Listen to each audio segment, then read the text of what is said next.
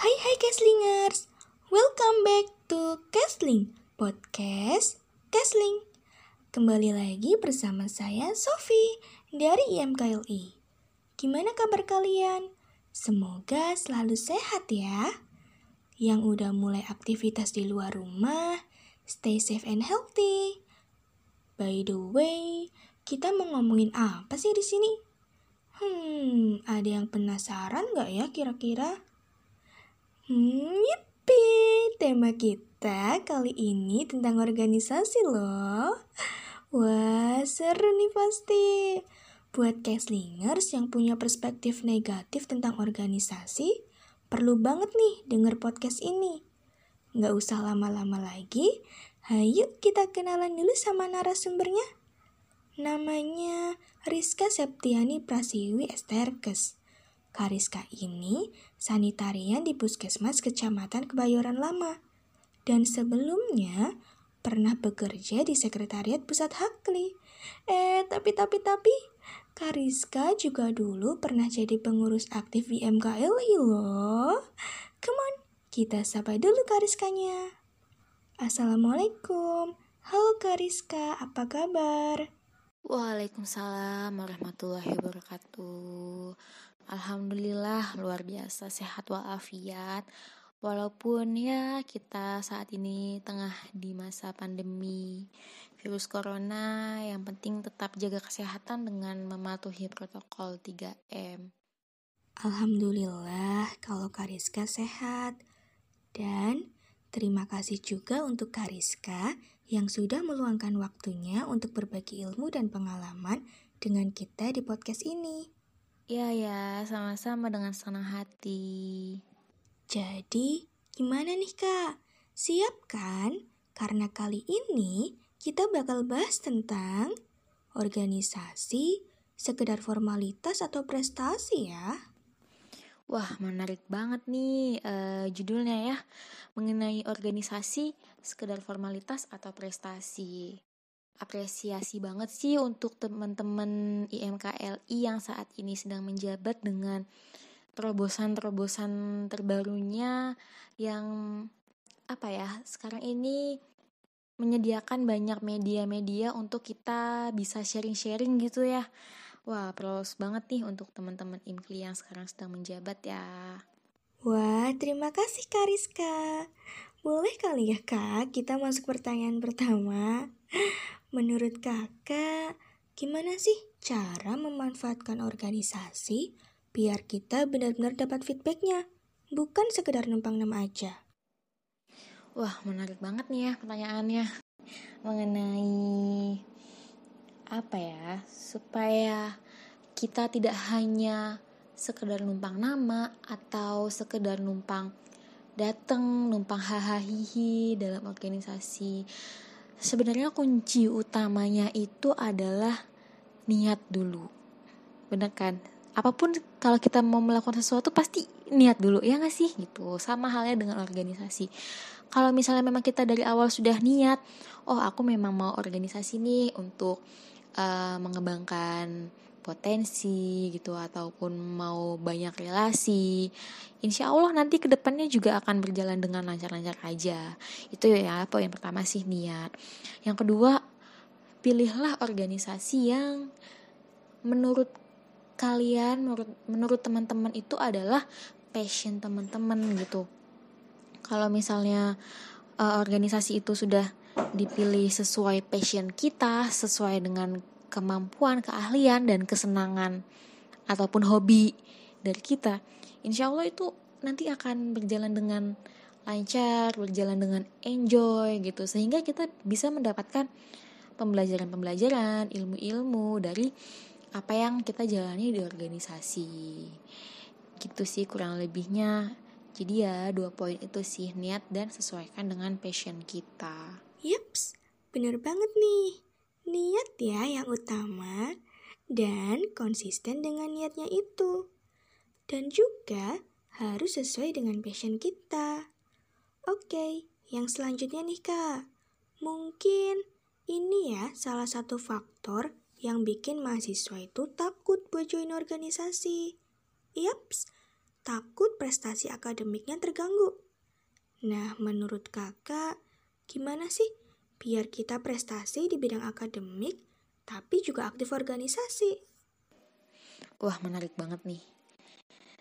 Ini yang sering banget terjadi, apa ya, pemikiran-pemikiran dari entah itu dari dosen, dari orang tua, dari teman-teman yang lain, banyak pemikiran bahwa wah si dia nih pasti nilainya jelek nih uh, di perkuliahan. Soalnya dia aktif banget di organisasi gitu. Bahkan mungkin dia nggak fokus dalam kuliahnya karena terlalu asyik dengan organisasi. Banyak ya pasti yang berpendapat demikian gitu kan. Atau bahkan banyak yang sudah uh, dijudge dengan uh, demikian. Salah satunya dulu aku juga kayak gitu. Inget banget dulu uh, ada salah satu dosen Uh, mungkin karena seringnya aku bolak-balik ke ruangan ini ya, ke ruangan dosen untuk konsultasi tentang kegiatan organisasi gitu. Sampai dosen itu bilang gini, uh, uh, Rizka, kamu gimana nilainya? Aman? Aman bu, kenapa gitu? Gak apa-apa, kamu jangan terlalu itu ya, uh, jangan terlalu asyik ya di BEM gitu. Uh, sorry ya, dulu kebetulan aku di BEM juga gitu. Aktif di uh, Badan Eksekutif Mahasiswa juga jadi sampai dosen itu uh, khawatir mungkin ya sama nilai aku gitu. Tapi alhamdulillahnya nilai aku uh, eh, fine fine aja gitu. Bahkan alhamdulillah ah sombong dikitnya alhamdulillahnya aku masuk laude gitu uh, masuk 10 besar gitu dan dapat predikat laude pada saat aku lulus. Jadi apa ya pemikiran-pemikiran tersebut tuh kita harus berantas tuh gimana caranya sih Nah, ini nih. Teman-teman perlu tahu bahwa dalam kita pembelajaran kita tuh membutuhkan uh, dua apa ya, dua aspek lah gitu.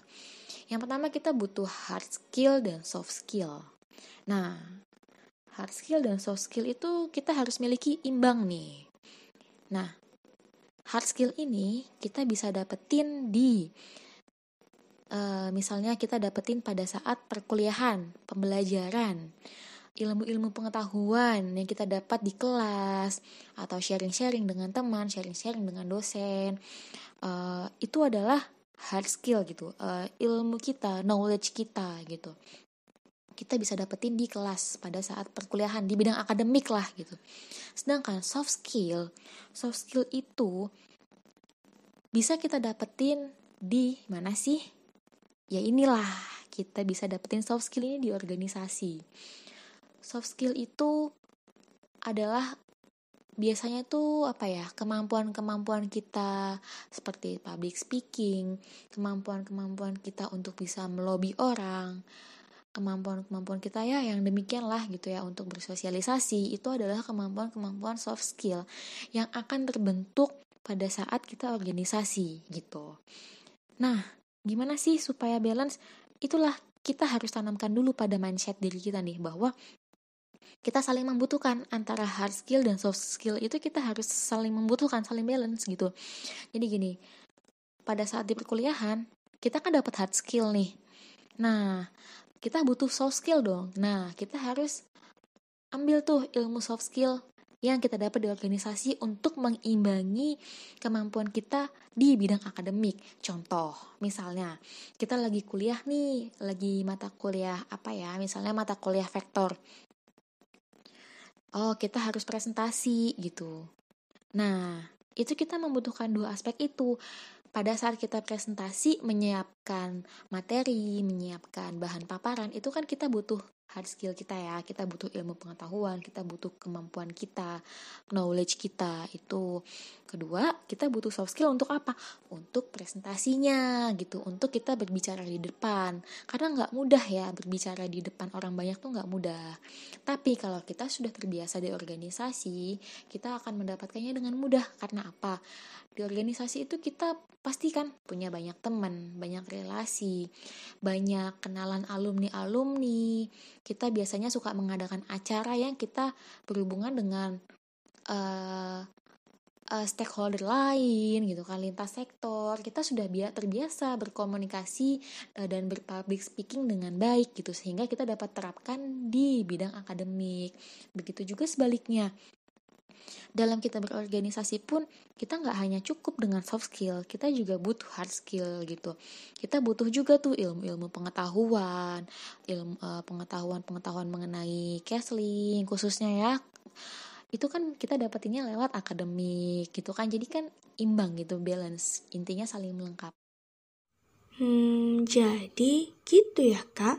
Mungkin ini tentang perspektif masing-masing orang aja dan kita pun perlu mengubah mindset kita itu. Nah, di sini hard skill dan soft skill harus balance. Hmm, setuju banget itu kak. Keduanya emang benar-benar saling berhubungan dan membutuhkan. Saya ngerasain sih. Oh ya, tambahan sedikit deh, tambahan sedikit. Uh, masih mengenai yang ini ya, yang bagaimana berprestasi di bidang akademik, tapi uh, aktif di organisasi. Jadi gini teman-teman, selama kita menjalani masa perkuliahan di kelas, pasti kita bosen gak sih? Ah, bosen banget nih seharian, kuliah, tugas, kuliah, tugas gitu. Nah, pasti kita butuh hiburan dong, kita butuh refreshing. Nah, di sinilah kita mem bisa memanfaatkan organisasi sebagai tempat kita untuk refreshing gitu. Bener gak sih teman-teman? Misalnya, ah capek ah ke kelas oh ya udah ayo kita uh, ke sekretariat ke organisasi. Di situ kan kita bisa kumpul-kumpul sama teman-teman gitu kan. Kita bisa ketawa-ketawa bareng main-main bareng atau kalau misalnya teman-teman organisasi di bidang seni bisa main musik bareng kita bisa main apa ya olahraga bareng gitu loh. Jadi intinya saling melengkapi aja gitu. Jangan dijadikan uh, memberatkan di salah satu bidang gitu. Jangan kita fokus di organisasi nanti uh, akademik kita turun. Tapi jangan juga terlalu fokus kuliah nanti kita nggak dapet ilmu soft skill dari organisasi. Gitu sih intinya. Saling membutuh uh, anggap itulah kita saling membutuhkan gitu antara organisasi dan akademik. Nah terus nih kak. Penting nggak sih kak organisasi untuk mahasiswa? Apa organisasi ini bisa mempermudah kita untuk mendapat pekerjaan nantinya? Wah, penting banget sih menurut aku. Penting banget deh, pokoknya memang sepenting itu gitu organisasi. Karena memang aku sudah merasakan langsung manfaat luar biasanya organisasi tuh. Wah, bener-bener berasa gitu, apalagi pada saat kita sudah masuki dunia pekerjaan. Kenapa sih menurut aku sepenting itu gitu? Ya walaupun mungkin pendapat teman-teman yang lain berbeda dengan pendapat aku gitu. Tapi ya itulah yang aku rasain. Karena apa? Seperti yang tadi sudah sedikit aku ulas. Bahwa kita kalau yang berorganisasi itu biasanya kita kenal dengan lintas sektor atau stakeholder lain atau bahkan pejabat-pejabat kita bisa kenal kita bisa punya relasi yang lebih banyak dibandingkan dengan teman-teman yang mungkin uh, tidak berorganisasi gitu dari relasi yang banyak itu kita bisa manfaatkan ilmu-ilmunya, informasi-informasinya, dan lain-lain sebagai macamnya gitu. Uh, kurang lebihnya itu ya. Uh, karena apa? Jujur, uh, aku uh, aku juga merasakan bahwa uh, untuk memasuki dunia pekerjaan itu sebenarnya untuk masa masa sekarang ini agak sulit ya. Nah, tapi dengan kita punya relasi, informasi-informasi itu kita bisa dapatkan dengan mudah gitu. E, bahkan mungkin teman-teman aku yang organisasi dia bisa dapat pekerjaan lebih cepat daripada teman-teman yang tidak berorganisasi. Karena kita biasanya diberikan info atau kita kalau nanya informasi kepada orang lain kita bisa dapatkan gitu misalnya informasi-informasi lowongan pekerjaan, informasi relawan dan lain sebagainya macamnya. Dan juga apabila kita mempunyai kemampuan di organisasi bila sudah pernah dilihat oleh oleh orang lain, mungkin saja kita bisa langsung direkrut gitu untuk uh, langsung bekerja. Sebermanfaat itu sih organisasi bagi aku gitu. Jadi, bisa diibaratkan organisasi itu kayak masa training sebelum terjun ke dunia kerja ya, Kak? Emang paling bener deh kalau join organisasi. nah, terakhir nih, Kak. Pesan dan motivasi dari kakak untuk mahasiswa yang sedang berorganisasi biar semangat jalanin prokernya. apa ya sedikit aja sih kalau dari aku gitu tetap semangat intinya itu. Jangan pantang menyerah. Jangan mudah lelah. Jangan banyak mengeluh gitu. Nikmati aja prosesnya. Nikmati aja karena suatu saat kalian akan kangen banget. Kalian akan rindu banget masa-masa kita berorganisasi. Apalagi kalau kita udah lulus kita udah sibuk dengan pekerjaan kita itu kita akan rindu banget masa-masa kita organisasi masa-masa kita bareng-bareng sama teman-teman kita gitu. Intinya itu ya. Jangan mudah menyerah intinya. Itu aja sih. Dan tetap semangat lah pokoknya menjalankan proker menjalankan apa ya uh, visi dan misi teman-teman. Nikmatin aja prosesnya. Nggak apa-apa uh, dalam perjalanan itu pasti ada ya ada aja lah uh, apa ya asam manis pahitnya itu pasti ada. Tapi itulah buat itulah seninya gitu. Kalau kita lurus-lurus aja kan ya datar-datar aja gitu. Kita justru nggak bakalan dapet ininya nggak dapet ilmunya gitu. Biasanya kan kita belajar dari kesalahan gitu ya. Ya kurang lebih itu sih ya. Nah nikmati prosesnya yaps bener banget setiap detiknya itu seakan-akan sangat berharga sekali. Oke, karena ini udah pertanyaan terakhir, saatnya saya pamit. Eits, sebelum itu, saya ucapkan terima kasih kembali kepada Kariska yang sudah meluangkan waktunya. Semoga kakak sehat selalu.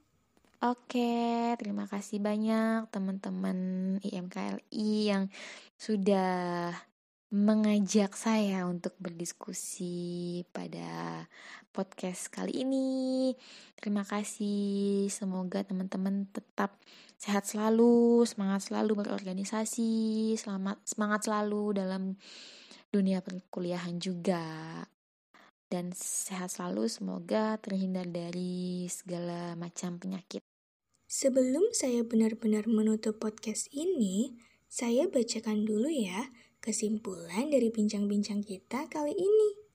Yang pertama nih, dalam berorganisasi itu, kita perlu memulai dengan niat ikhlas. Kemudian, gabung organisasi yang sesuai dengan passion kita. Kedua, kita perlu ubah mindset kita. Berpikir bahwa organisasi itu penting, dan kita perlu menyeimbangkan antara hard skill dan soft skill kita, yaitu dengan berorganisasi. Ketiga, ada banyak hal yang kita dapat dari berorganisasi. Salah satunya relasi. Kemudian ada birokrasi, teamwork, surat menyurat, keuangan, perencanaan, yang itu semua sangat dibutuhkan di dunia kerja. So, tunggu apa lagi sih? Yuk join organisasi. Jangan takut, oke? Okay? Jangan overthinking. Yakin deh kalau kalian itu bisa. Oke, okay, Keslingers, sudah cukup ya bincang-bincang kita kali ini. Jangan lupa tunggu dan dengarkan podcast-podcast kita yang lain. See you!